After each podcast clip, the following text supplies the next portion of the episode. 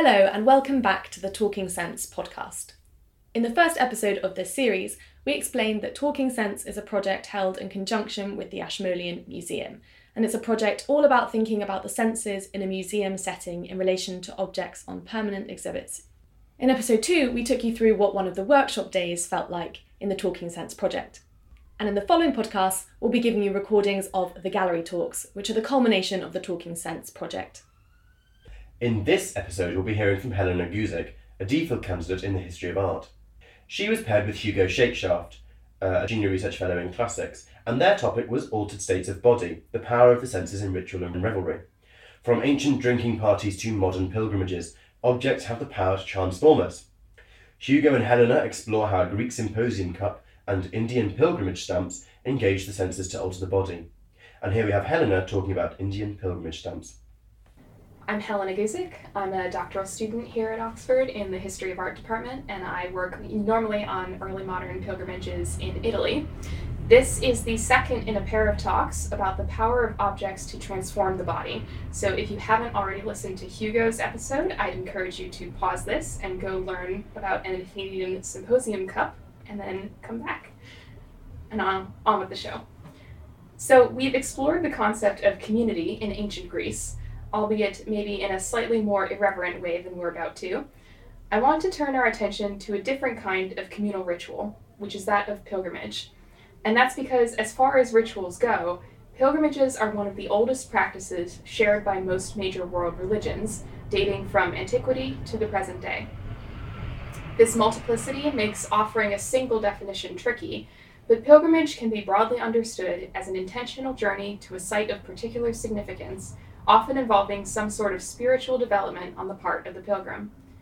These journeys, which are usually devotional in nature, can take many forms depending on the culture and historical era in which they occur.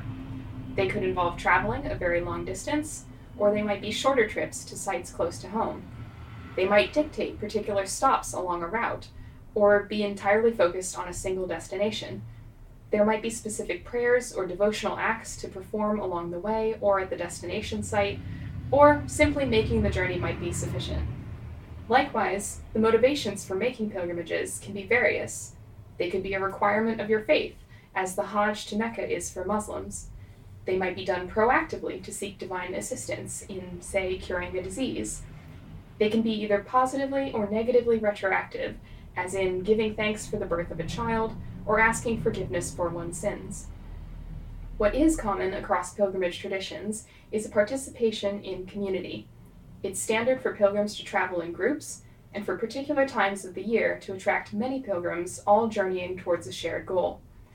Even if the pilgrim walks alone, he or she traces the footsteps of the generations of pilgrims that came before, and anticipates the generations that will come after.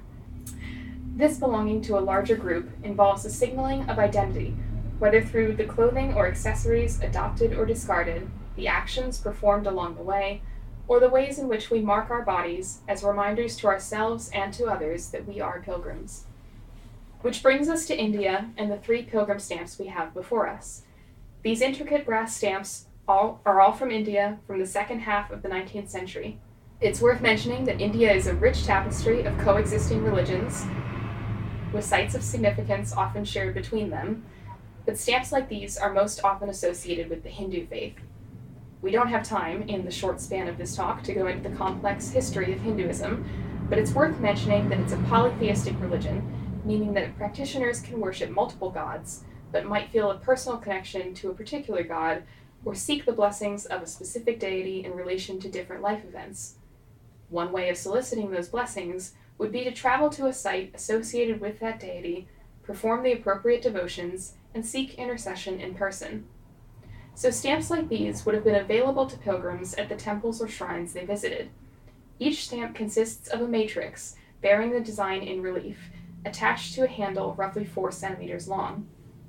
The surface of the stamp would be pressed into a colored paste or powder, then applied to the skin, possibly to the forearms or chest, but usually the forehead, as this is considered in Hinduism to be a particularly pure part of the body. The mark that the stamp left behind was called tilak. Tilaks are not exclusive to pilgrims and can be used to signal other types of identity as well, but the mark received while on a pilgrimage conveys the blessings that the pilgrim has received from the particular deity associated with the pilgrimage site.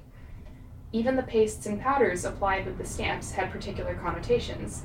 Devotees of the goddess Shakti, for example, use an iconic red powder made from turmeric. What's immediately clear about these stamps, even though they're now arranged very stoically behind glass, is that these were objects that were meant to be used.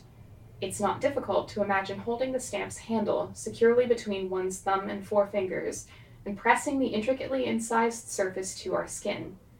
Through that contact, we'd be able to discern and focus on the shape of the stamp, the pressure, the temperature of the metal, or even the smell of the powder, which was often made from aromatic substances like spices, sandalwood, clay, or charcoal.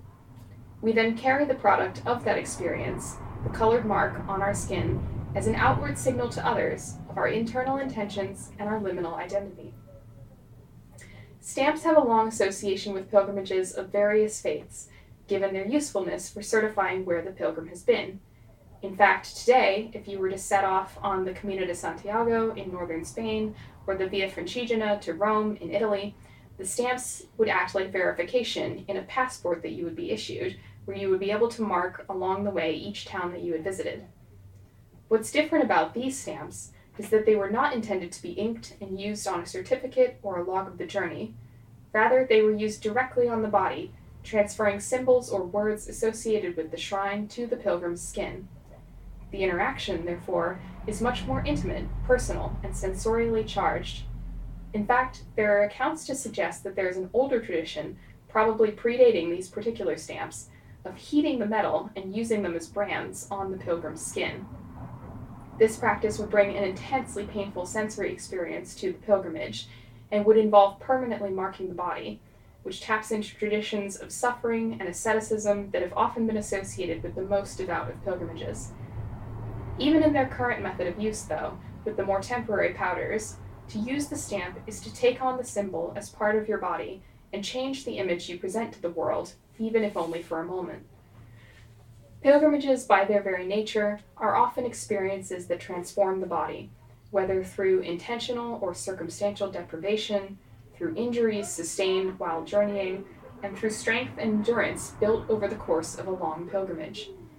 These transformations can heighten our awareness of our physical selves and our place in the world, even as we contemplate the metaphysical. In fact, whether it's through interactions with objects or merely participating in the pilgrimage itself, the pilgrim's body acts as a vehicle for contact with the divine, and the senses are an integral part of that experience.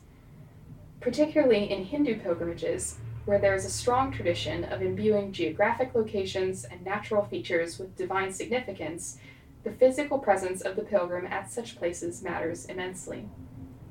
Unlike other religions, which might encourage constricting or suppressing one's senses so as not to be distracted from the divine, Hinduism recognizes the integral role that our senses play in worship when they're properly directed. The concept of darshan, of beholding, of fostering a visual connection between ourselves and a venerated deity, relies on deliberate sensory engagement. These stamps are excellent sensory conduits, guiding our attention through pressure, through shape, through temperature, and visually in the mark they leave behind on the body to the concepts they connote. That directional aid, however, is inherently temporary. The immediate sensations of interacting with the stamp subside quickly, and, unlike a stamp preserved in a book or on a certificate, the powder forming the pattern will gradually wear off the body with time. In this way, the life cycle of the stamped image echoes the liminal nature of pilgrimage itself. Pilgrims can only claim their identity temporarily. Once the journey is complete, that identity fades away. For a brief period of time, the pilgrim stamp allows the body to be a conduit to the divine. Now, it can be easy to assume, because we're looking at objects that are over 100 years old and displayed in a museum, that these stamps are squarely in the purview of the past. However, it might change how we think about them to know that metal stamps like these are still used today. A 2004 travel memoir written by Rosemary Mahoney describes meeting a man who would sell such stamps to interested pilgrims and tourists. She writes, quote, In the hip pocket of his trousers, Jaga carried a little box that he called his pocket business. a set of vials full of colored powders and steel stamps. When he found an interested customer, he would sell the set for 200 rupees. One day, as we sat on the steps of the Varanasi post office, he showed me how the kit worked. The stamps, like little branding irons, were dipped into the colorful powder, then firmly pressed to the skin. When they were withdrawn, a bright tattoo of powder was left behind. In the history of studying pilgrimage, there's been a tendency to preference the interior motivations of pilgrims and the beliefs associated with the journeys they undertook. But there's increasing interest in focusing on the material and the sensory aspects of pilgrimage as well. And this broadening attention makes sense, because however much they may be prompted by an interest in the metaphysical, pilgrimages are, at the end of the day, physical experiences. They engage our senses fully and they demand that we use our bodies as means of accessing the immaterial, the transcendent, the divine. Sensory interactions with objects, like these pilgrim stamps, are key to this endeavor, guiding our focus, highlighting our intentions, and underscoring our devotional efforts. Pilgrimage objects thus provide a small but a powerful bridge via our senses between the physical and the spiritual.